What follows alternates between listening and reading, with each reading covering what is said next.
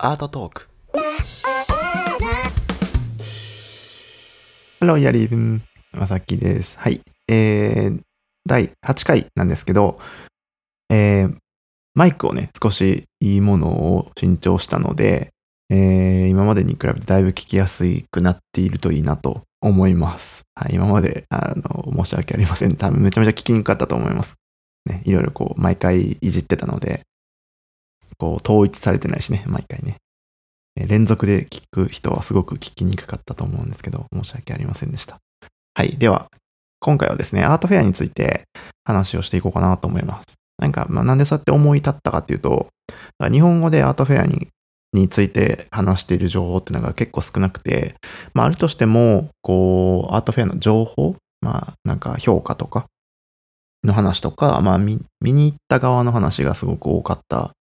ですけど、あの、まあ、僕が今話す、これから話すのは、えーやる側、出店する側の話をいろいろ話していこうかなと、裏事情じゃないけど、やる側からの話を、えー細かくしていこうかなと思います。まあ、僕のあのメインのブログの方、えー絵を描いていけるの方で、あのー作品についてとか、まあ、アートフェアについての話もいろいろしている記事もあるので、覗いてみてください。後で、まあ、なんかまとめてリンクとかを貼れるようにしておきますね。はい。で、まあ、今回はですね、えーまあ、やる側、その、展示をする側の話をいろいろしていこうかなと思います。まあ、その僕は、まあ、ドイツで活動を始めて2015年かな ?6 年に最初に、まあ、個人で出るアートフェアに出て、そこからまあ、今年はまあ置いておいて、まあ、2019年までの5年間ぐらい、4年間5年間ぐらいで、だいたいまあ20回ぐらいのアートフェアに展示をしたかなと思います。で、まあ、個人的に見に行ったもの、まあ自分が出さないアートフェアに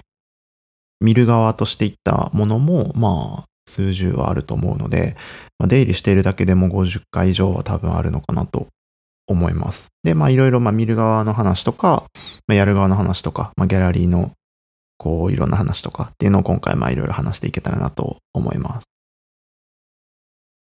まあ、まずそのアートフェアって何なのかって話をから始めようかなと思うんですけど、アートフェアというのは、えーまあ、ギャラリー、基本的にはギャラリーっていうものが、まあ、自身、そのギャラリーの契約アーティスト、まあ、作家の作品を、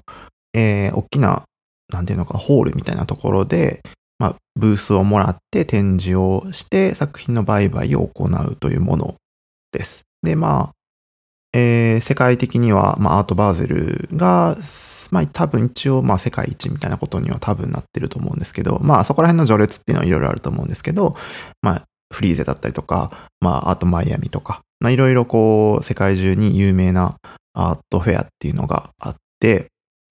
で、まあ、ドイツで言うと、えードイツで一番のはアートケルンというものが、まあ、あって、えー一番大きな、まあ、一番レベルも高いアートフェアっていうのが、まあ、そこになりますね。2番目で言うと、まあ、僕がよ、えー年に毎年かな？その2016年ぐらいからほぼ毎年、えー出展をしている、えーアートカールスルーエというものがあります。で、まあ、ドイツ国内だけでも、えーまあ、アートフェアというか、アートマーケットっていうのはね、これ結構こう、今、まあ、ブームなのかな？まあ、投資する人も多いだろうし、まあ、あと、フェアを経営する側も、まあ、多分ビジネスチャンスなんだと思ってる人も結構多いみたいで、アートフェア自体の数もかなり上がってきていてですね、もともとはアートフェアっていうのは、そのさっきも言ったみたいに、ギャラリーが出すもの、ギャラリーが自分の契約アーティストを出すっていうものなんですけど、まあ、近年、いろいろこうあって、えーアーティストが個人で出せるようなものっていうのも結構アートフェアとして、まあ、質は落ちるんですけど、まあ多いかなと思います。まあそのアートフェア自体は世界中でいろいろこう、まあ、どの国にもアートフェアっていうものは存在していて、まあもちろん経済がこう、なんていうのかな、割と、まあお金持ちがいそうなとこの方が、あの、アートフェアの割合というか有名なものっていうのは多くなるものですね。まあなんかこう、言い悪いは置いといて、まあやっぱりアート作品っていうのは、まあ何十億するものもあるので、まあ、対象相手っていうのはお金持ちがね、対象になるので、ピンキリですけど、もちろん。まあ、なので、まあ、もちろんそういう場所にアートフェアっていうのが集まるのは、まあ、至極当然のことかなと思いますね。はい。で、まあ、その個人でブースをもらう、まあ、ギャラリーがブースをもらうっていうのは、その、大きな、まあ、ドームみたいなとこに、えー、白いパーテーションというかな、まあ、3メートルぐらいあるような木のついたてをこう立てて、まあ、それ、そこの範囲内の壁で、えー、作品を展示をして売買をするということをができるものなんですね。まあ、個人の話をする、まあ、個人でアートフェア、個人系のアートフェアの話で言うと、日本ではま東京でこうデザインフェスタっていうのがあるんですけど、まあ、なんかそういうものに近い状況。まあ、例えば、コミケですね。あの、同人誌系が多いような。あれすごいんですよね。うん。あの、世界でも多分1位の入場者数なのかな？確か。うん。まあまあいいんですけど、まあすごい、まあそういうような、想像、イメージするとそういう感じかな。まあブースを、白い壁のブースをもらって、その範囲内で、えー、展示をして、作品を売買するというものがアートフェアです。で、まあ、あの、裏の話というか、やる側の話を、まあ、多めにしたいんですけど、えー、まあ、どのギャラリーも、その、応募審査、審査っていうのはね、展示の審査をするために、あの、応募っていうものがもちろん存在していて、まあ、基本的に1回でも通れば次の年からはやりやすくはなると思うんですけど、まあ、作品、ギャラリーは、えー、アートフェアの応募期間の段階、まあ、数ヶ月前の、開催日から数ヶ月前の段階で応募があって、まあ、この作家の、こう、なんていうのかな。自分が抱えている作家がどういう作品を作っているのかとか、コンセプトなり値段の、まあ、値段帯とか、まあ、いろんな細かな情報とか、まあ、こういうプラン、展示プランとかっていうのを提出をして、えー、応募の、まあ、うん、審査の応募をするということですね。で、審査が通れば、えー、そこの許可が出て応募ができるようになるんですけど、まあ、その展、アートフェアっていうのも大体基本的には5日間ぐらいしかあの開催はされないんですね。どういうことかというと、えー、まあ、基本的にはやる側からすると月曜日とか火曜日とかに、えー、搬入、作品の搬入があって、まあ、月火水とかかな。まあ、月火で展示の準備をして、だいたい水曜日か木曜日ぐらいには、の夜には VIP の、えー、先行入場みたいなのがあります。うん、で、まあ、この段階で、まあ、VIP っていうのはギャラリーから、ギャラリーが招待する、招待券っていうのをギャラリーが、まあ、アートフェアの会、オーガナイザー側からもらえるんですね。何枚か、まあ、10枚でも20枚でも、それは展示によると思うんですけど、まあ、ギャラリーが個別の顧客を招待できるとか、まあ、アートフェア側の招待客とかもいて、まあ、そこで、大体、あの、メディアとかね、マスメディア系の入場もそこにあったりとか、まあ、広告とかね、スポンサーとかのいろいろ、まあ、VIP が、えー、入ってくると。で、まあ、夜数時間だけなんですけど、VIP の展示が終わって、その次から、まあだから木曜日とかから木金土日と本一般人の展示が入場が許可されたものが始まるという感じかなが多いかなと思います。なので、まあ、展示、オーガナイザー側も約1週間半とか2週間ぐらいしか、まあ、その会場を借りてないんですよね。だから、オーガナイザー側が、えー、その、ついたて、パーテーションとかっていうのを設置して、白壁を白く塗ったりとか、ね、あの、会場の設営とかっていうのをやって、で、やり終わってから、ギャラリーとかが入ってくるという状況なので、で、片付けがある。オーガナイザー側がね、片付けがあってっていうので、まあ、オーガナイザー側が2週間ぐらいしか、えー、会場を抑えてなくて、で、開催される時間っていうのは VIP を含めても5日間半とか、まあ、4日間ぐらい、4日間半ぐらいしかないです。で、まあ入場料も、えー、まあこれこそ本当にピンキリなんですけど、1000円ぐらいで入れるアートフェアもあれば、えー、数千円5000円ぐらい払わないと入場できないようなアートフェアもある感じですね。で、えー、ギャラリーも、まあ、これも本当にピンキリなんですけど、僕が出入りしてるような、例えばアートカールスルーエとか、ドイツ2番目で、えー、まあ、大きな、えー、室内のドームみたいなのが4つ、会場が4つあるような、連携したような施設の、まあ、カンファレンスとかに使われるような大きなホールがあっ、まあ、ギャラリーも数百かな出るギャラリーで、あアートフェアで、それで入場者数が数万人とか、まあ、その開催期間5日間で数万人来るような規模なんですけど、それでも、あの、アートフェア、ギャラリーがアートフェアに出店料を払うんですけど、まあ、出店料それくらいのレベルでも、まあ、5日間で100万円とか、150万円ぐらいの出店料払います。まあ、これも本当にピンキリなので、細かな値段っていうのもそれぞれ変わると思うんですけど、えー、例えば僕が出てるようなちっちゃな個人で出すようなやつだと10万円とかで出せるようなものもあれば、まあ、5万円ぐらいで出せるようなところもあるし、まあ、2、30万出したことももちろんある感じですかね。アートインスブルックとかだと、オーストリアの、だと、まあ、3、40万とか払ったような気もしますが、まあ、その出店だけで、出店料だけでそれくらいかかる。で、まあ、その作品の搬入して、移動して、滞在5日間、まあ、アーティストは準備からだと 6, 6日間ぐらい滞在をするとことになると思うんですけど、まあ、滞在費とか、考えると、まあ、結構、アートフェアの、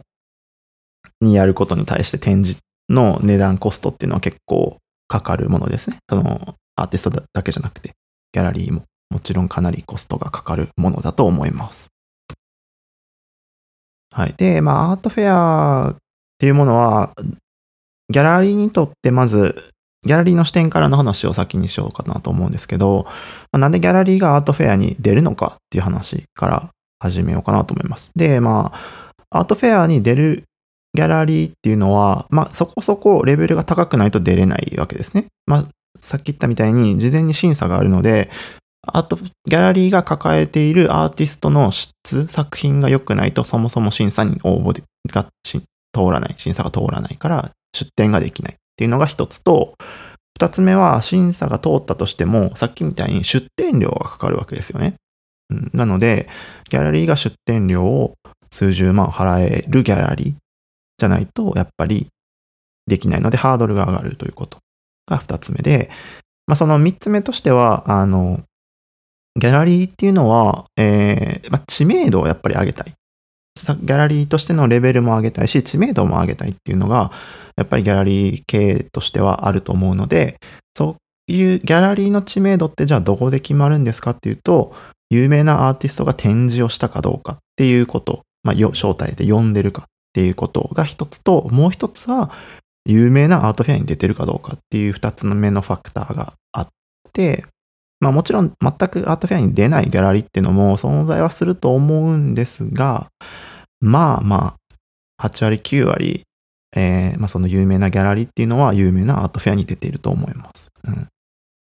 で、まあアートフェアのギャラリーとしてのメリットはもちろん、あの、まあ、インターナショナルなアートフェアであれば、まあ、本当にギャラリーって海外からね、あの、とか、他の国から出店をしに来るっていうのももちろんザラにある話なんですけど、そこでたった5日間で数万人の人がそのギャラリーの作品を、まあ、ギャラリーを訪れることが獲得できるわけですよね。それってすごくギャラリーにとってはメリットなわけですよ。まあ、例えば、何でもいいけど、ドイツのケルンでギャラリーを抱えてますって言って、そこで1年間の入場あ、ギャラリーに来る人、どんだけ展示をね、何回か組んだとしても、やるギャラリーの来場者数、ベルリンでもどこでもいいけど、来場者数と、よりもはるかに多い、その来場者数っていうのが、アートフェアで一発出れば獲得できるわけ。なので、かなり有意義というか、まあ、意味のあることにギャラリーとしてはなりますね。うん、でもちろん、アートフェアっていうのは売買がメインの話、まあ、機会なので、あの作品を購入する意思がある人がもちろん多いわけですよ。うん、もちろん全員ではないとにしても、えー、その1回のアートフェアで、まあ本当にマイアミとか、アートマイアミとかアートバーゼルとかだと数兆円が動く。数兆円は言い過ぎかもか。数億円か。数億円が動くし、あの、あとカルスルウェとかの規模でも、まあ本当に数千万、もう多分数億ぐらいは動いてるんじゃないかなと思います。僕のギャラリーとかでも、1回の展示で、まあ、数百万の利益が出るような、あの、こともあり得るので、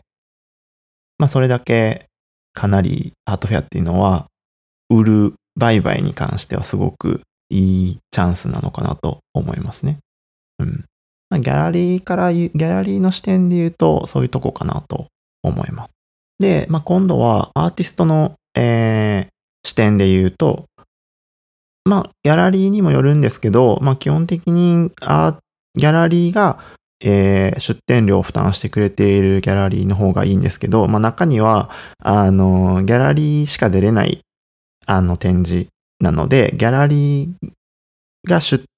店チャンスを獲得する代わりに、あの、アーティストが出店料を自分のその壁のスペースに応じて、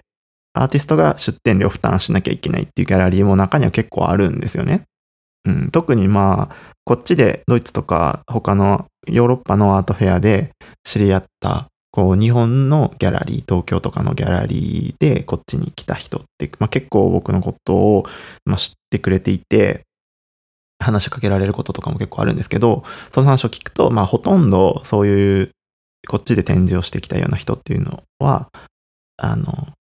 自分で展示料、アーティスト側が、アーティストが、そう、展示料を負担しているっていうケースが結構多いですね。まあやっぱ高いですからね。もちろんその日本から来るとなるとやっぱ作品の輸送料とかもかかってくるし、渡航費っていうのもね、かなり出費が多くなるわけですから、まあ、もちろんギャラリーがそのね、売れ、全く売れなければ、ギャラリーを出店しただけで、こう、数百万を失うことになっちゃうので、何も、こう、回収できないままっていうこともあるので、まあ、ギャラリーとしてはリスク回避としてアーティストが、あの、出アーティストは出展チャンスっていうだけで、まあ、メリットになる。また作品を見せれるわけですから、自分の作品を。他のチャンスにつながるからっていう理由で、まあ、お金を出してでも海外のアートフェアに出たいっていうアーティストは結構いるので、あの、それを狙って、そういうアーティストを集めて、あの、こっちで出展をしている日本のギャラリーっていうのも、まあ、少なからずある、あるんですね。うん。そう、まあまあ、その話は置いといて、えー、で、えー、アーティストはギャラリーとま相談をして出展を決めて、ま、作品を出して、えー、まあ、基本的には自分で作品をそこの場所に運ぶ。まあ、ギャラリーが運ぶでもいいですけど、まあ、そこでギャラリーを通して作品を展示をするということですね。まあ、メリットとしてはやっぱり、あの作品を一度にあの、自分の作品をね、数日間で何万人に見てもらえる、数千人に見てもらえるチャンスっていうのはかなり大きいメリットですし、もちろん、あの、コミッションなり、ロイヤリティなりがあると思うけど、作品が売れるチャンスっていうのはかなり高い、いい確率が高い場所で作品がま売れれば、まあ利益にもなるっていうことはまあ大きいかなと思います。なので、アーティストとしても、あの、かなりメリットがあるのが、あの、アートフェアなのかなと思いますね。そう。まあ、それで、アートフェアっていうものが、まあ、その、アーティストにとってどういう価値があるのかっていうのをもう少し話をしていきたいなと思うんですけど、その、やっぱり、作品、アート作品を売る、売らないっていう話が、あのメインの場所なので、まあ、売れるか売れないかっていうことを頭に入れておかないと、やっぱりいけないのかって話になってくるんですよね。で、これがまあブログの話にもなってくるんですけど、あの、まあ、現代アーティストとしては、あの、まあ、やっぱり作品を商売の道具としてやってはいない人がほとんどだと思うし、まあ、アーティストっていうものはそうあるべきだと本質的には思うんですよね。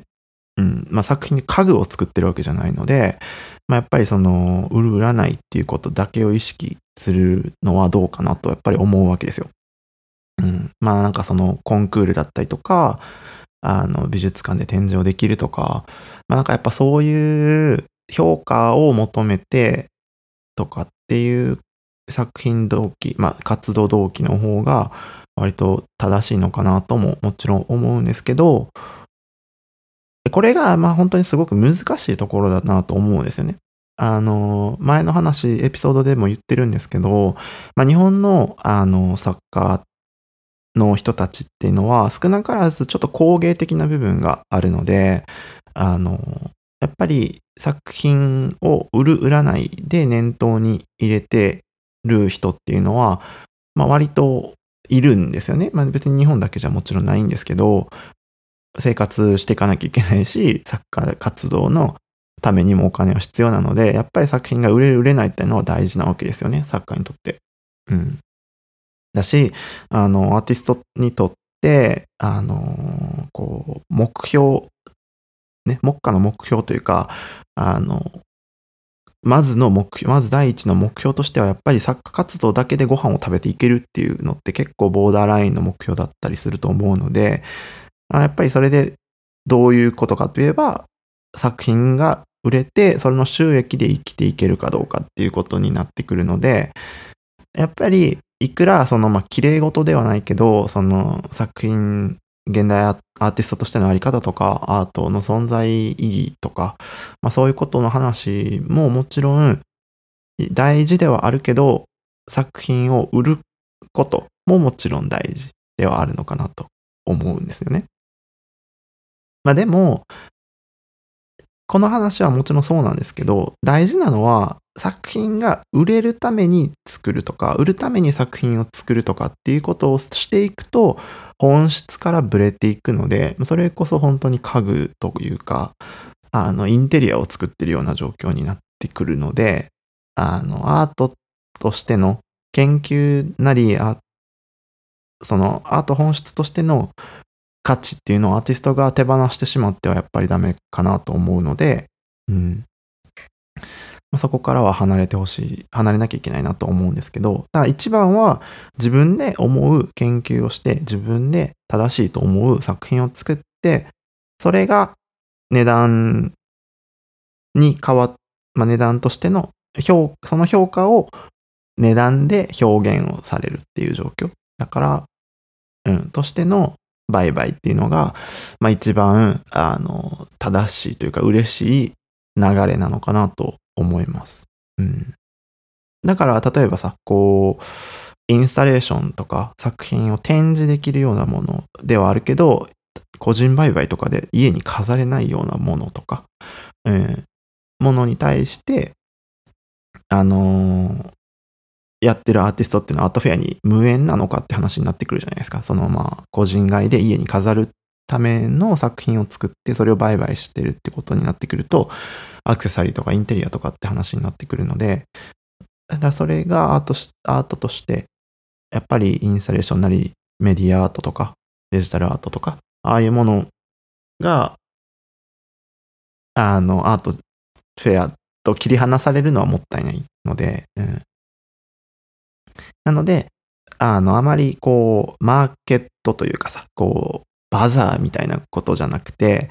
売れる、売れないとか、売る、売らないだけを念頭にアートフェアが開かれているわけじゃないし、アーティストが、ギャラリーが、それを、が全てとして、あの、展示をしてないっていうことを、まず、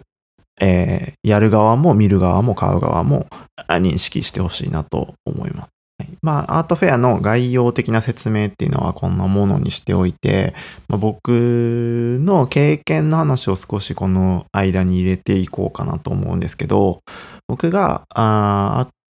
フェア、アート、アーティストとして、ある程度こう、活動ができるようになった大きなきっかけっていうのは、あの、その大学生の頃ですね、ドイツの学生、ドイツで学生をしてた時に、初めて出展したアートフェアがきっかけだったんですよ。うん。それは、あの、ちっちゃなちっちゃな個人で出展できるアートフェアで、まあ、かなり今思うとレベルがそんなに高くないようなアートフェアだったんですけど、まあ、あの、スタートアップというか、にはちょうど良かったアートフェアで、出店料も5万円ぐらいで出店できて、でも当時でからするとかなりね、高い出費で、で、レンタカー、車も持ってなかったので、レンタカーをその借りて、まあそのバンの中で寝泊まりをキャンプしてみたいな感じで節約をしつつ、それでもう十何万、円の出費になるわけですよね。うん。レンタカーなりなんなりで。そう。で、初めてドイツでこうレンタカー借りてとかいろいろ、その、オーガナイザーとしてとやり取りをとかっていうのもかなり初めてのことだらけで、アートフェアに出展をして、そうまあそれで、アートフェア、まあそうですね、その作品は、えー、その当時書いてた、まあ、ワックスの作品の初めの段階で1.5メートル ×1.5 メートルみたいな作品をいくつか、えー、展示をして、まあ、運よく作品も 1, 1枚売れて、まあ、元が取れたんですけど、売れて、えー、それでかつ、ギャラリーからの声が2つかかって、うん、なんかまあそれで、その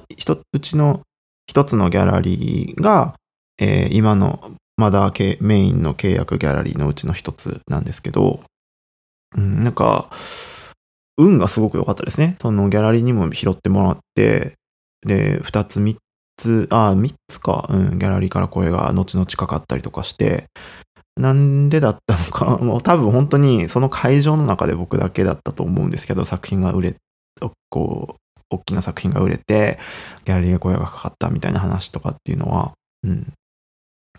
まあ、本当に目立ったんだろうなと思います。大きな作品だったし、まあ外国人だった、日本人だったっていうのも多分あるだろうし、まあ学生として展示でギャラリーから声がかかったっていうのも、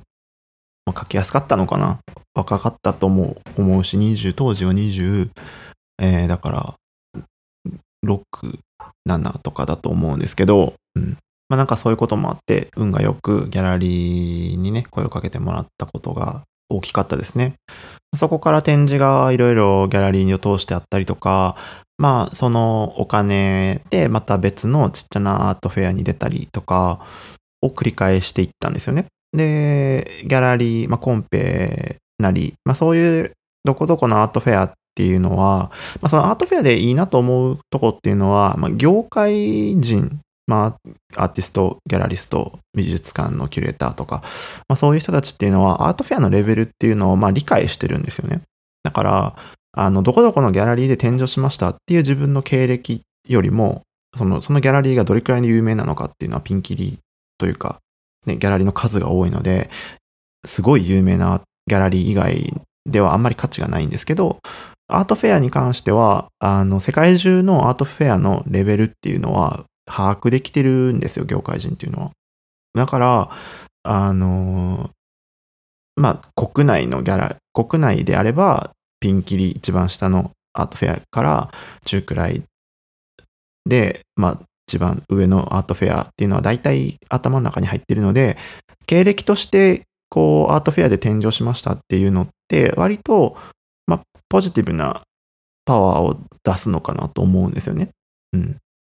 なので、あの、アートフェアで、ここのアートフェアに出展しました。まあ、アートフェアにも出展に審査があるので、審査が通ってますっていうこととか、まあ、ね、そのアートフェアに対してお金を出せる出せないとかっていうのも、まあ一応その評価の中に加味されてくるのかなと思うんですよね。うん、だから、えー、アートフェアに出展をしてから、えー、まあなんかいろんなコンペの、えー、ノミネートがあったりとか、まあギャラリーで展示をするようになって、まあどんどん経歴が増えてきたことで、まあポジティブなサイクルに入って、もっとあの中くらいのアートフェア、個人で出展できるようなアートフェアにも審査が通って出せるようになったし、まあなんか出版があったりとか、なんかね、図録のね、出版があったりとか、まあなんかそういうことを繰り返して、まあドイツでは本当にある、もうアートコロンを、まあ、そのアートケルンを除いて、一番有名なね、一番のレベルのアートケルンを除いて、かなりの中レベルのアートフェアにほぼ出展してきたと思うんですよ、ここまでで。うん。だから、横のつながりもかなりあって、あの、アートフェアに出展してるる同じレベルの界隈のアーティストってのはやっぱまあ顔見知りになっていくので、まあ、僕はドイツのどこのアートフェアに行っても知り合いは多分10人以上いるいるいやまたあったねみたいな感じだと思うになってるんですよね。うん、だから、本当にだからそれでアーティスト同士でまたあのグループ展やろうよみたいな感じでグループ展をやることになったりとか、あの、ギャラリー、そのギャラリー、彼、友人のギャラリーに招待してもらって、なんか一緒に展示があったりとか、なんかそういう横のつながりっていうのは本当に増えてきて、だから、アーティストの横のつながりの知り合いっていうのはどんどんどんどん増えてきましたね、ドイツで本当に。うん。だからなんで僕はこうポジショニングトークというかさ、こうアーティストなドイツのアートの話をできるようになった一つのきっかけっていうのは、まあ、そのアートフェアに、まあ、ほぼドイツ中のアートフェアを網羅するぐらい出たので、ギャラリーを通してでも、個人で出れるようなものに対しても。そうすると、日本人に会うことってほとんどないんですよね。うん。だから、あの、僕のレベルのアートでドイツで活動してる日本人っていうのは、まあ多分僕以外いなくて、うん、もうちょっと上の人は多分いるだろうし、もうちょっと下の人もいるだろうし、それとか、まあアートフェアに縁がないとか、アートフェアに出て全く出ないような人、アートフェアを毛嫌いするアーティストもたくさんいると思うので、その作品を売る、売らないで判断したくないとかって人もやっぱりいるから、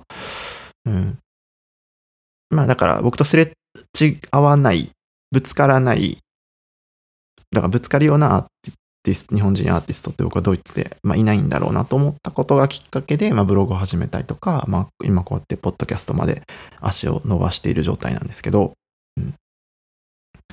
そうそう。だから、あのー、まあ、今も話も出たんですけど、アートフェアがなんか特別優れているかっていうと、まあそうではなくて、まあ、やっぱりね、あの、インスタレーション系のアーティストとか、ビデオアーティスト系とかっていうのは、まあ、売買とかアートフェアに出る人っていうのは少なくなってくるので、あの、そういう意味では、まあだから、絵画系でとか、だと、まあ僕と被らない人が多いという感じかなと思います。うん。まあなんか、ドイツであのアートフェアに出たい人っていうのも結構いるかなと思うので、まあ、ドイツのアートフェアの話をもう少し掘り下げて話をすると、えー、僕が最初に言った、最初に出た、えー、アートフェアっていうのが、アーえアート、ARTpul っていう、ケルンのちょっと西外れにあるあープルハイムという街で開かれている ARTpul というあのアートフェアで、今多分アートオイペンとかなんかいろいろ足を伸ばしていろんな会場でやってると思うんですけど、それでだいたい5万円ぐらいで、えー、作家が展示をできる感じですかね。まあでも、 Hobbykünstler が多いのはまあ事実で、まあその趣味の範囲内、ちょっと出たぐらいのアーティストが作品を出しているようなレベルっていうのは確かにあって、で、まあ僕がよくメインで出てたようなアートフェアで言うと、ミュンヘンの、えー、アートムックというものがありましたね。うん、それは多分第1回から、第2回かなからずっと出てて、毎年毎年で5回ぐらい連続で出たと思うんですけど、うんまあ、それで、それだと10万円ちょっとで、えー、展示ができる感じかなと思います。数千人ぐらいは足を運んで来場者数があるような感じですかね。まあそのアートフェアの準備っていうのも結構アーティスト、まあ個人でやるにしてもギャラリーにやるやるにしても、まあ結構大変で、えー、準備しなきゃいけないものっていうのは、まあもちろん、えー、作品が一つで、まあ、作品を移動、搬入する梱包をして、で、まあ車を準備して、まあ車がないなら、例えばトラックとかでね、あの、借りなきゃいけないことっていうのも結構あるので、作品によっては。レンタカーでトラックを借りて、で、まあもちろんホテルを用意して、で、まあ、さらに細かいものも結構あって、えー、まあ、ポストカードとかですかね、あの作品とか、まあ、名刺だったりとか、まあ、ポストカードを用意、僕の場合は、あの、ポストカードにするんですけど、まあ、一、表に作品のクローズアップとか作品をバーって載せて、裏面に、まあ、作品のコンセプト文だったりとか、あの、SNS の情報とかね、メールアドレスとか電話番号とかが載ってるようなものを用意して、まあ、覚えてもらうためとか、まあ、作品が買えない人に対して、まあ、少し、なんていうのかな、記念じゃないけど、まあ、作品があのリメンバーできるようなものを渡すとして名刺をよく渡す、ポストカードを名刺の代わりに渡すことが多いですね。で、またこれ特にアートフェアに至っては、あの、僕はあまり名刺じゃない方がいいと思うんですよね。なんでかっていうと、その、その会場には数万のね、作品があって、まあ数百のギャラリーがいたりとか、まあ少なくても数十はね、ギャラリーがいるわけですから、あの、名刺だとどの作家だったのか、その、要は、ね、作品、作家の数だけ、その名刺なりなんなりは用意されてるわけですから、その来た人が、あの、一回持ち帰って、自分のことをもう一回思い出して、例えばもう一回連絡をくれる。特にまあこのアートフェア終わって2、3週間後にやっぱり作品を買いたいって言ってくれる人とかも結構いるので、あの、まあ作品だけじゃなくてギャラリーから連絡があったりとか、まあその他のね、何かにつながることっていうのは結構あるので、あの、名刺で何だったのか、誰だったのかごちゃごちゃになっちゃうよりは忘れられてしまうので、それよりは、あの、ポストカードとか、まあ、作品のクローズアップなりなんなりで自分と、まあ、自分の顔写真を載せたりとかもして、誰だったのか、どの作品だったのかっていうのを、こう、認識してもらうのが大事かなと思います。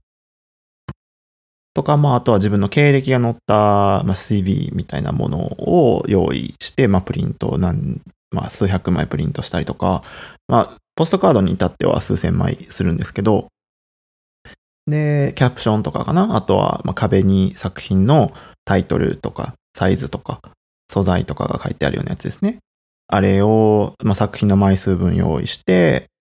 あとは、そうですね。まず、パンフレットとか、えー、雑誌とか、うん、カタログみたいなものを作ったりもしたし、あの、作品も、あの、展示で、例えばこう、壁にいっぱいに展示するのは良くなくて、結構あるんですよね。あのレベルの下がるようなアーティスト、アートフェアを見ると、やっぱり展示回数が少ないわけですよね。そのアーティストっていうのは。だ展示回数が少ないから、作品をいっぺんにたくさん見せたいんですよ。作品が手元にたくさんあるから。だから、そうすると、その3メートルとか5メートルの自分の壁のブースにもう作品をいっぱい載せるとか、わざわざ日本から作品を持ってきたからたくさん見せたいって言って作品を見せれば見せるほど作品の価値がすごく下がって見えるし、アーティストがまプロじゃないんだなっていうような感じになっちゃうので、やっぱり展示はある程度、あの、綺麗にすべきですね。で、あの、倉庫とか、まあ、車の中に、あの、他にも作品があるからっていうので、まあ、紙媒体で、まあ、ポートフォリオみたいなのを見せればいいし、あの、まあ、僕の場合 iPad とかで、まあ、こういうもの他にもありますって言って、で、あの、もし、見たければ車から取ってくるからっていう風にすればいいので、まあ、そういう、まあ、見せれるものですね。今、こう、自分のリスト今持ってきてる、アートフェアに持ってきてる作品のリストと、それの値段とかが書いてあるような価格表みたいなのを出したりとか、まあ、用意したりとか、まあ、結構印刷物なり準備するものは結構ありますね。うん。で、まあ、作品の展示に対しても、あの工具とかがやっぱいるよね。あの、ネジ。結構アートフェアって、あの、その、アートフェアのオーガナイザーもあの、その、そういうブースとかを組み立てる建設会社じゃないけど、そういう、うんと、ブース用の会社ってのがあるんですよ。だから、あの、オーガナイザーもその白い壁をレンタルしてる状況なんですよね。うん。だから、そのレンタル会社としても、まあ、木のついたてみたいなことなんですけど、それの規定っていうのは結構すごくあるんですよ。アートフェアに出展するに対して、その、やっていいこと、やっちゃいけないこととかって規定って結構規定書読まなくちゃいけなくて、何時に駐車場の限りがあるから、駐車場のあの、時間の終わり振りがあったりとか、なんかその、ネームタグとか、なんかまあいろいろ規定を読まなきゃいけないんですけど、で、それでそのネジ、釘を打っちゃダメな壁だったりとか、ネジも直径4ミリとかね、なんか4ミリまでとか、何センチ分刺していいとか、いろいろまあまあ規定があるんですけど、まあそれに沿った、なんていうのかな、あの、電動ドライバーとか、釘ハンマーなり、平行形とか、まあなんかいろんなものも用意しなきゃいけないし、まあそういうのもだんだんこうやっていくうちにやっていくうちにっていうので慣れてくるんですけど、だから僕はもう本当にね、年に何回、年に数回はアートフェアに出るので、もうかなり慣れてきたので、バッと行ってバッと展示して、ね、平行を取ってパパパってやって、その展示のあのシステムというかさ、なんていうのかな、目の高さが160センチぐらい、まあ、ドイツ人は僕より身長高いかなとか、まあいろいろあって、作品の中心が150センチに来る、あ160センチに来るように展示をして、高さをね、揃えて、で、こう、釘を打つとこっていうのは、その、キャンバスの木枠の幅を引かなきゃいけないからとかって言って、こう引いて、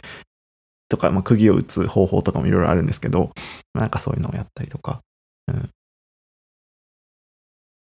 で、その作品が終わって搬出するときも、その釘を全部抜いて、釘の穴をね、パテで埋めてとかっていうのもいろいろまあやったりとかして、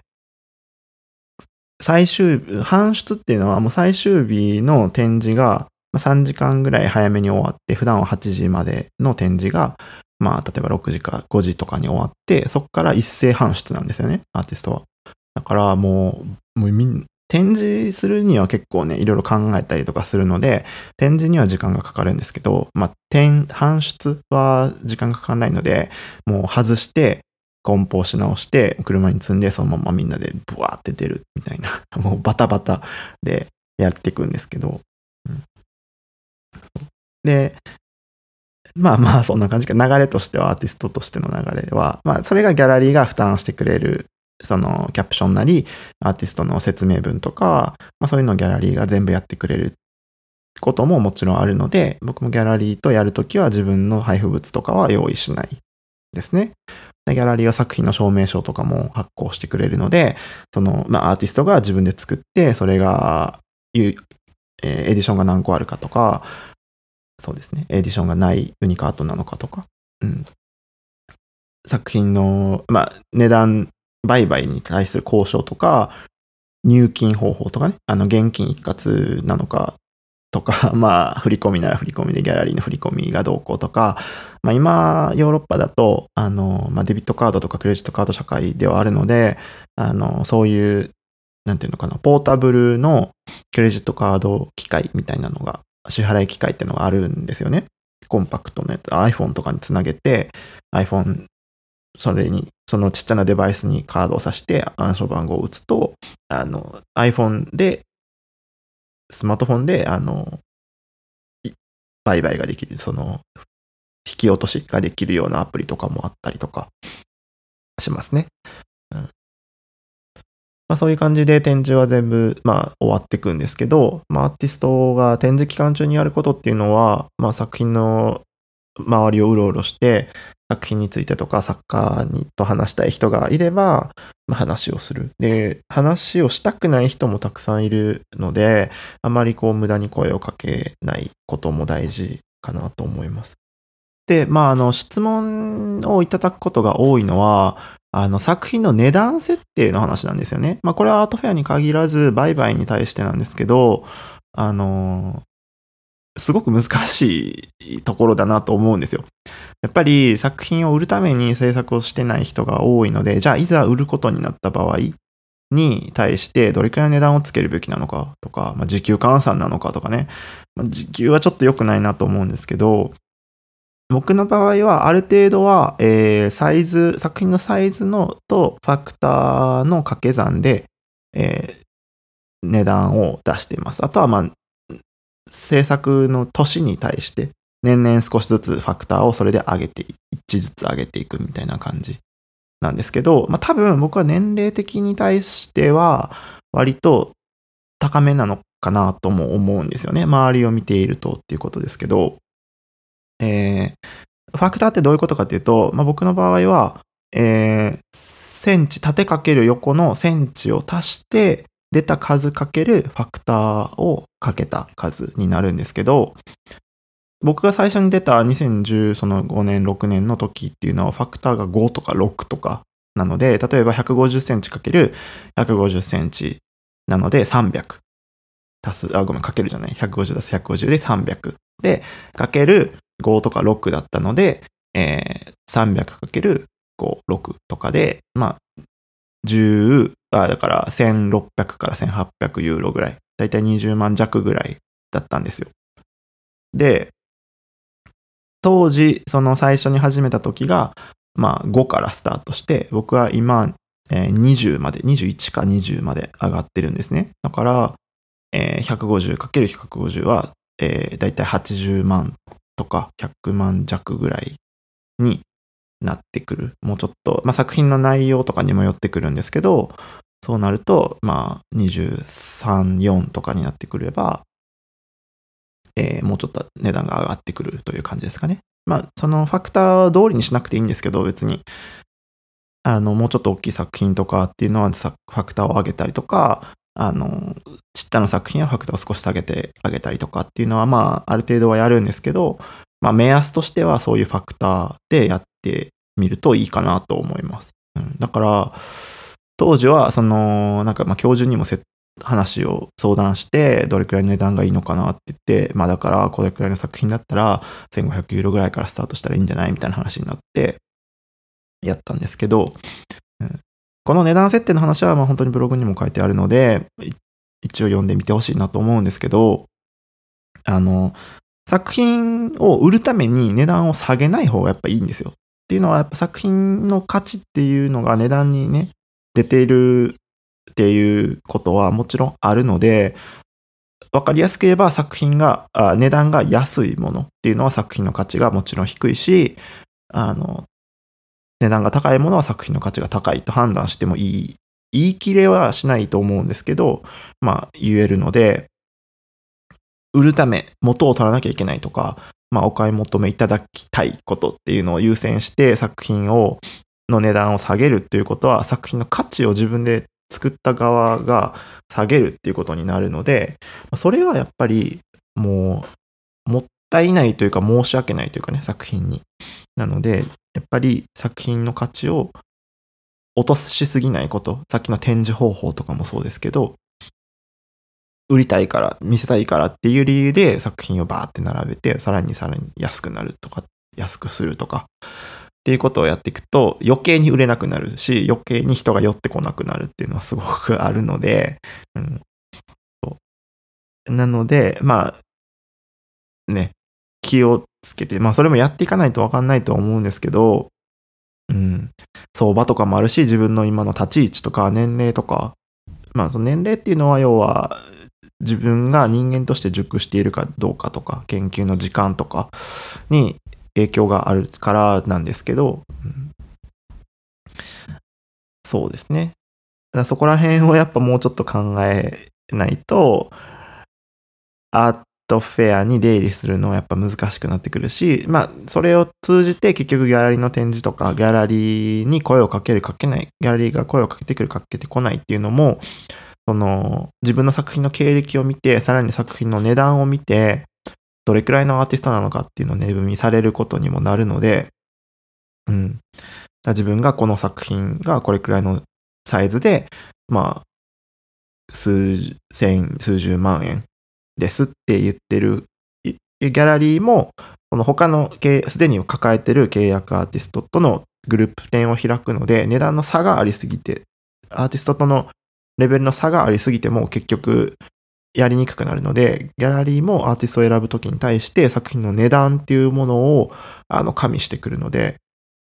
やっぱりそういう値段っていうのは結構売る売らない個人的な一瞬のあの判断だけでやると後々いろんなことに影響が出てくると思うんですよね。まあ、アートフェアのやる側、えー、まあ、ギャラリー側、アーティスト側の話っていうのは大体こんな感じかなと思います。まあ、ある程度の販売っていうのはやっぱ VIP の人でほとんど終わっちゃうというか、めぼしい作品っていうのは結構 VIP で売れてきちゃうし、まあ、その後、木曜日、金曜日で、例えば、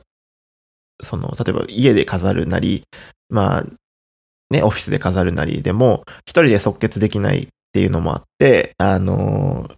平日、木曜日とか金曜日に人が少ない時に来て、一人が来て、ある程度目星をつけたりとかして、週末、例えば、あの、パートナーともう一回来たりとか、オフィスのね、パートナーなり、まあ、奥さんなり、旦那さんでもいいけど、で、もう一回来たりとかっていう、まあ、リピートしてもう一回期間中に来るとかっていうのも結構あって、まあ、大体作品が売れていくのは土曜日とか金曜のが多かったりもするんですけど、うん。まあ、やっぱり前、さっきもね、言ったみたいに、その作品が売れる売れないだけじゃなくて、まあ、実際、こう作品が、をそこで展示をしたっていう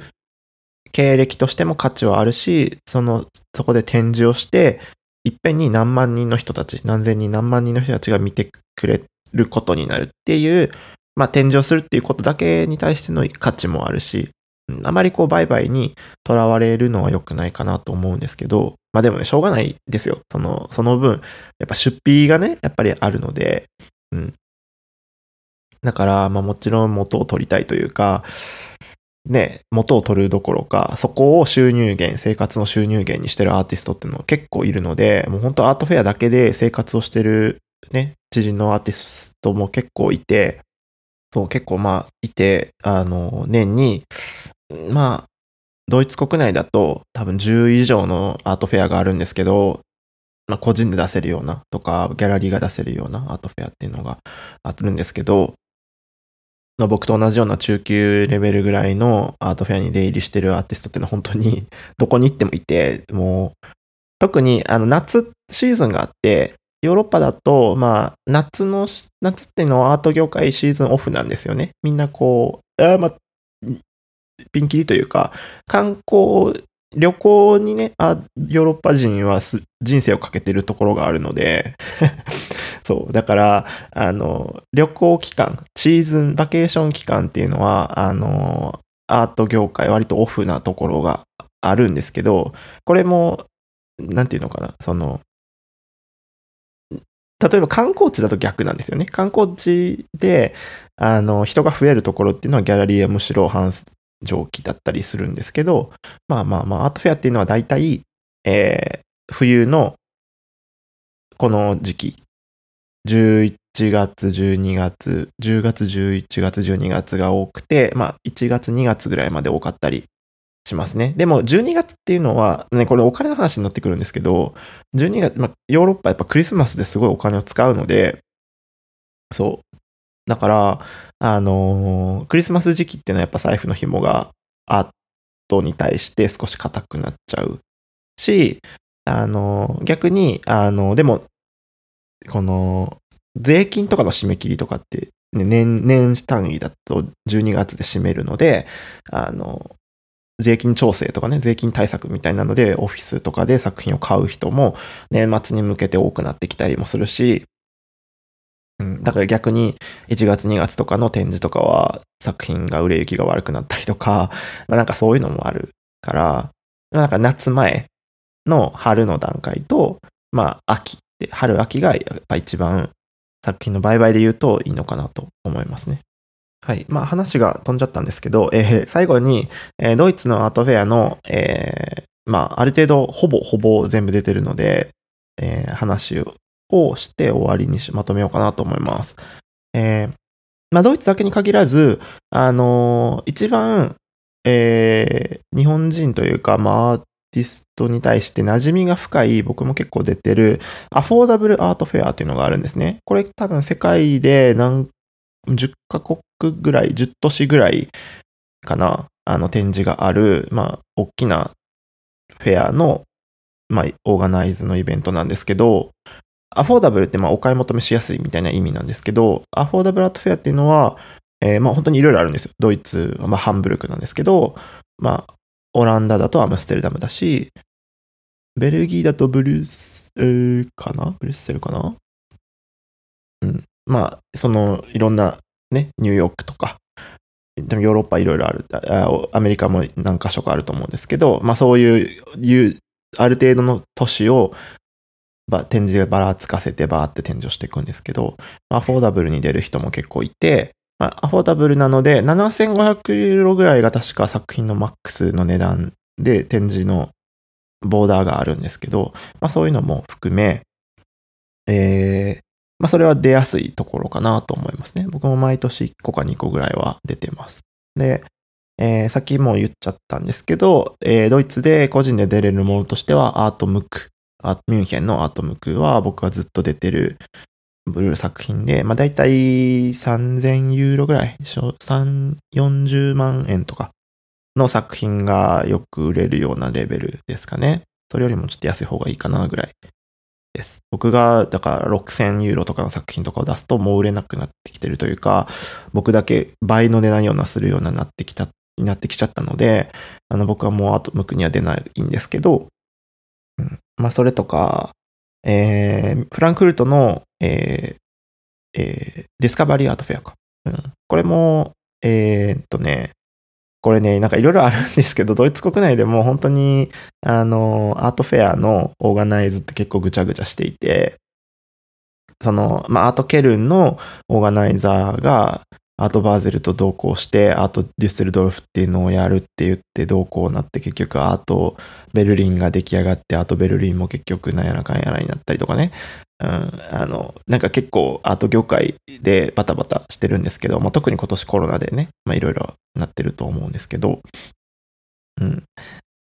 まあ、ベルリンだと、えー、ポジションかな？ポジションとか、まあそういうところは出やすいのかなと思うんですけど、まあベルリンって、あの、トップのレベルっていうのはかなり、あの、作品の売買がしやすい、ね、トップレベルなんですけど、あの、もともとベルリンって割とこう、スタートアップのレベルだし、あの、フリーランサーとかね、若い人が多かったりとか、そのベルリンずっと住むような人がいなかったりとか、もともと旧東ドイツで貧しい地域だったりとかね、ベルリンって、あの西ドイツに比べてね、とかっていうのもあって、ベルリンで作品の売買って結構しにくくて、うん、中レベルとかのポジションとかに出ると作品が全然売れてなかったりとか、まあそういうのもあるので、まあ、ベルリンって結構難しいところではあるんですけど、そう、上のレベルがやっぱり熱い分、上は上で盛り上がるんですけど、その中級以下っていうのはなかなかついていくのに必死で、なかなかこう、だから僕はベルリンでの活動をあんまりお勧めしていないんですけど、アーティストにとってね。うん。そう。まあまあまあ、それはまた別の話で、まあそういうようなベルリンにもアートフェアいくつかあって、えー、まあアートフェア、ケルンアートフェアベルリンとか、展示で3000ユーロとか、ちょっと高めのね、アートフェアもあったりもするし、うん。まあ、まあまあ、出やすいところで言うとそういうとこなのかなと思いますね。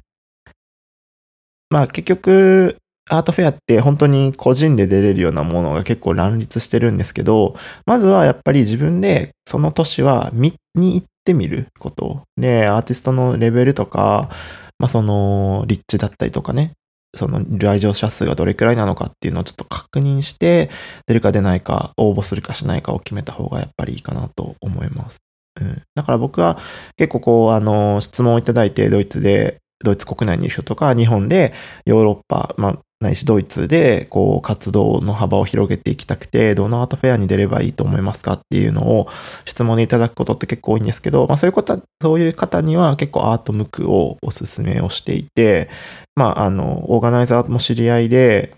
うんね、5回も連続で出てるし、うん、まあかなりフランクな、あの、イケイケのお兄ちゃんがやってるんですけど、まあ彼に話を通してあるので、僕が、あの、こういうブログなりなんなりでおすすめしてるから日本人が来るかもしれないから、よろしくしてあげてね、みたいな感じは一応伝えてあるので、うん。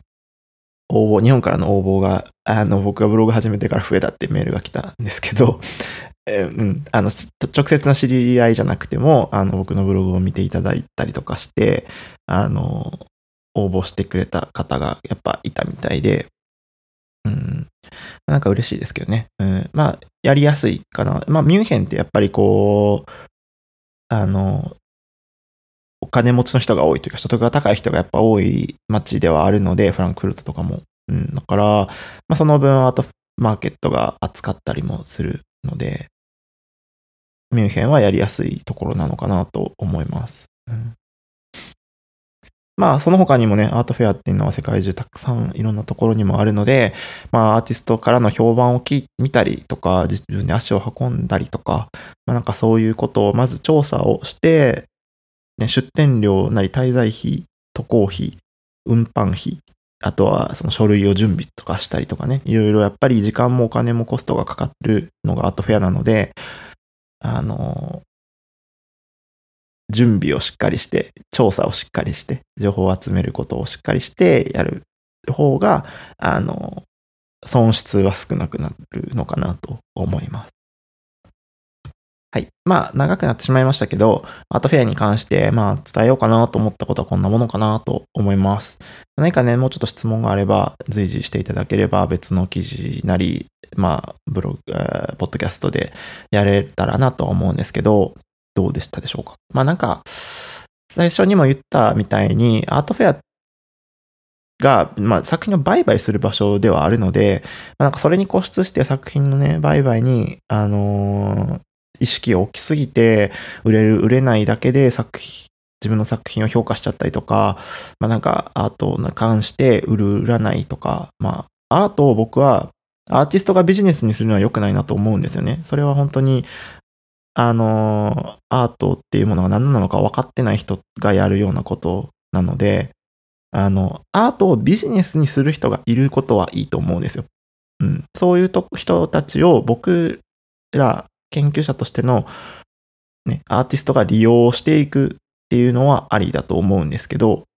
アートをビジネスにしてるような人たちに利用されるのはやっぱり良くなくて、うん。その、ビジネスにもなるものだと思う投資だったりとか、もっとレベルが高い話になってくればさ、あの、オークションで何十億とかね、バンクシーの作品がとか、ムンクの叫びが何十億とかね、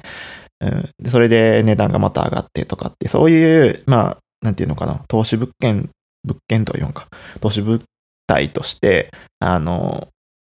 アートがあるのは仕方がないことだと思うし、まあ、それは別にね、話が別の話だと思うのでいいと思うんですけど、まあその、一般的な話でアーティストがアートがどういうものなのか、アートの価値、全体の価値を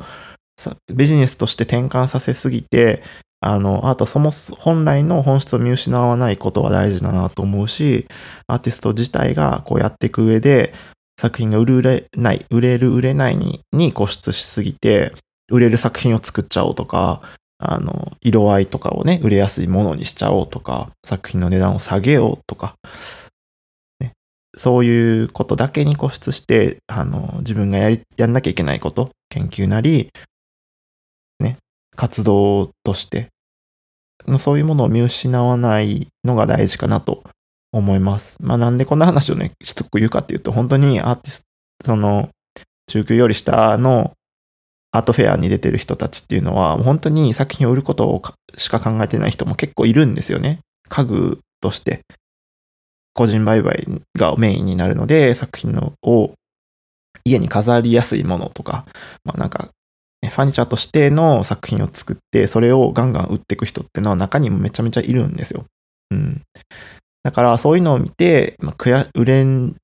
その人たちは売れるのになんで自分の作品が売れないのかっていうことに悩んでイライラしたりとかっていうのも、あの作品が出る、作品を出すアーティストとしては、あまりこうそういうのに固執をしすぎて、こう本質を見失ってね、しまわないことが大事かなと思うので、やっぱり売れる売れないだけで作品の価値を判断するのは良くなくて、あの、これを聞いてくださっているアートフェアに出入りしているような人も、あんまりこう、いろんなファン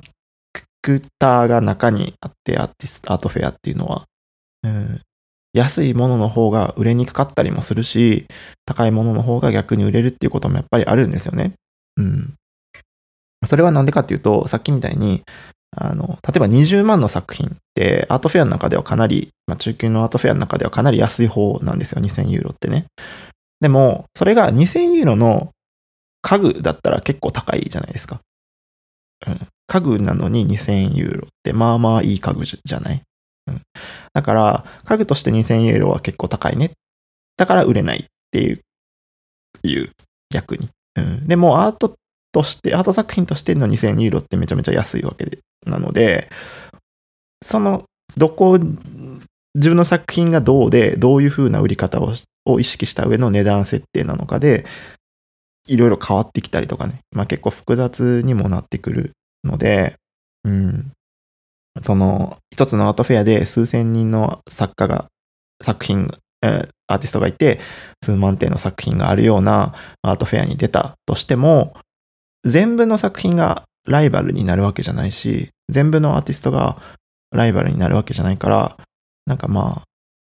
あ、ね、考えなきゃいけないことっで、アートフェアに出ることですごく学んだことっていうのはやっぱたくさんあるので、まあ、実際に経験してみて、本当にこの十人十色というか、ケースバイケースだと思うので、悩むこととか、うん、っていうのは、そこで何が起こるのかっていうのも実際になやってみないとわかんないことばっかなので、こういうことにね、話を聞くだけじゃなくて、まあ、実際見に行ってやってみてっていうのを繰り返して学んでいかなきゃいけないことってやっぱ多いのかなと思います。でもやっぱりアートフェアって、その、ギャラリーに声をかけられることもやっぱり多いし、経歴としてこのアートフェアに出たっていうことが経歴にの価値にもなるので、まあ、やっぱりあんまりこう売買にだからビジネスだからって敬遠してこうアートフェアに出ない人もアーティストもいると思うんですけど、まあそれだけじゃなくてね、その単純に展示で数日間で数万人に見てもらえる展示がの場所っていうことに価値もやっぱりあるので、こう、いろいろな、いろんな多角多角的なあの考察とかをしつつ、自分のね、作家活動にアートフェアっていうものを考えてみてもいいのかなと僕は思います。うん。まあ、その出展料なりで、こう全部ギャラリーがアーティストに負担させるようなギャラリーをやっぱできるだけ参加しないようになりたいなとはもちろん思うんですけど、最初は僕も展示で一回一回払っているようなギャラリーとやり取りはしてたんですけど、もう最近は、あの、アーティストにが払わないギャラリーをメインギャラリーに絞って、あの、全部僕が展示、搬入、搬出に行かなくても全部ギャラリーがやってくれるようなとこに絞ってこうやり取りをできるように、まあ、要は僕がギャラリーを選べるようになってきたので、うん。なんか、そういう、やっていけばそういうことになる。僕の作品が良し悪しだけじゃなくて、うん。いろいろやった結果、なんか、ちょっとずつちょっとずつの積み重ねなのかなと 思うので、こう、今、ね、海外で作家活動したい、してみたいなとか、こう、いろいろワールドワイドに活動したいなっていう人は、アートフェアから始めてもいいのかなと僕は思います。そうすることでギャラリーが捕まることもあるし、自分から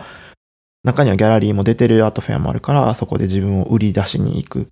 うん。あ僕も最初はね、そういうこともしてましたね。あの、個人で出るようなアーティスト、アートフェアの中にも、ギャラリーが出展してるアートフェア、中にはね、ギャラリー枠っていうのがあって、別の会場でギャラリーだけの展示があったりもするので、そういうところに自分の作品を売り込みに行って、そこで展示してるから見に来てほしいとか、うん。っていうのもあるし、あの自分が出展してないアーティスト、アートフェアにも数十見た見に行ったっていう、最初に言ったと、冒頭で言ったと思うんですけど、そういうところで、その、そのギャラリーがどういう作家を集めてるのかっていうのを見て、値段帯とかを見て、あの、作品を持ってったりとか、ポートフォリオを持って、アーティスト、アートフェアに行って、あの、割と合いそうだなっていうギャラリーに対して、あの、話しかけに行って、直接だって、あの、ギャラリストがいるわけですから、そこに。だから、またとないチャンス、売り込みのチャンスなんで、こっちから、あの、暇な時を見て、作品集を見てもらって、あの、今ここで展示してるようなあなたの契約のすでに抱えてるアーティストと相性がいいと思うとか、こうこうこうでとかって話でさあの展示機会が増えたこともやっぱりあったし、まあなんかそういうようなアートフェアをいろいろな活動として利用していけるのがいいのかなと思います。はい。まあ何かね、あの参考になったらなと思うんですけど、まあ日本でも結構こうアートフェアって流行ってきたと思うし、アートビジネスってちょっとずつちょっとずつ、あの、上がってきてる、こう、賑わってきてるのかなと思うので、そういう場合、アートフェアはね、外せないものだと思うので、まあアジア圏だとね、上海、香港とか、まあアートフェアって結構、ドバイとか、まあアジアって言っていいのかな、とかっていうのは結構あるので、うん、いろいろ、あの、アートフェア出れるものなら出てみたりとか、してみたらいいかなと思います。はい、えー、長くなりましたが、えー、大体アートフェアについてなんか言おうかなと思ったことは全部言えたのかなと思います。はい、え、マイクもね、新しくなって、編集ソフトも新しくして、今これ、この後編集がどういう風になるのかはちょっと不安ですけど、えー、どうかな はい。まあ、次のエピソードは、何にしようかなと思ってはまだ決めてないんですけど、まあ結構ね、ギャラリーの話とか、まあ、作品についての話とか、まあブログでね、言ったこととかを音声にもう一回まとめ直したりとかしてもいいかなといろいろ思ってるので、まあ結構話せな話したいなと思うことはいくつかあるので、えー、これからもアートトーク、えー、やっていきたいなと思います。ね。まあ、これエンディングなんで ぐだぐだ喋りますけど、そう、エンディングとして、今後ね、なんか、こうやってほしいなとか話してほしいなみたいなことがあれば、ぜひとか、なんかそのインタビューとかもね、やっていけたらなと思うので、なんか、これを聞いてる知り合いの人とか あ、なんかこういう人の話聞きたいとかね、僕のギャラリスト読んでもいいのかなと思うんですけど、まあなんか、あの、ね、あの、インタビューなりなんなりやっていいよとかいう人がいたら連絡ください。ね。まあでも、こう、ポッドキャストってね、ちょっとずつ流行ってくると思うので、あの、移動中とか、なんか作業中とか、まあラジオ感覚で、まあ長尺でね、聞いてもらえたらなと思います。僕は結構本当に、あの、ポッドキャストを聞きながら作業することってすごく多くて、うん、まあ同時にね、勉強もできるし、なんかこう YouTube もそうなんですけど、どんどんこう、あの、知識を手に入れるような媒体になりつつあっるっていう、まあ、統計もあって、最初はこう YouTuber みたいなのってこう、メントスコーラというかさ、なんかこう、エンターテインメントとして利用している人、10分ぐらいの、まあ、5分10分の動画でちょっと息抜きができるようなものをを使ってるような人って結構多かったんですけど、最近徐々に徐々にこう、専門的な人とか、あの、キャリアがある人が、あの、自分のキャリアについてとか、まあ、そういう科学者なり、心理学者なんでもいいけど、専門、エキスパートの人が、なんかこう、レクチャーをするような動画とかね、まあ、語学学習とかなんでもですけど、まあ、なんかそういう勉強系のツールとしてのチャンネルが増えてきて、さらにそれを見る人もやっぱり増えてきて、いるので、まあなんかそういうふうにどんどん利用できたらしていくのはいいかなと思います。で、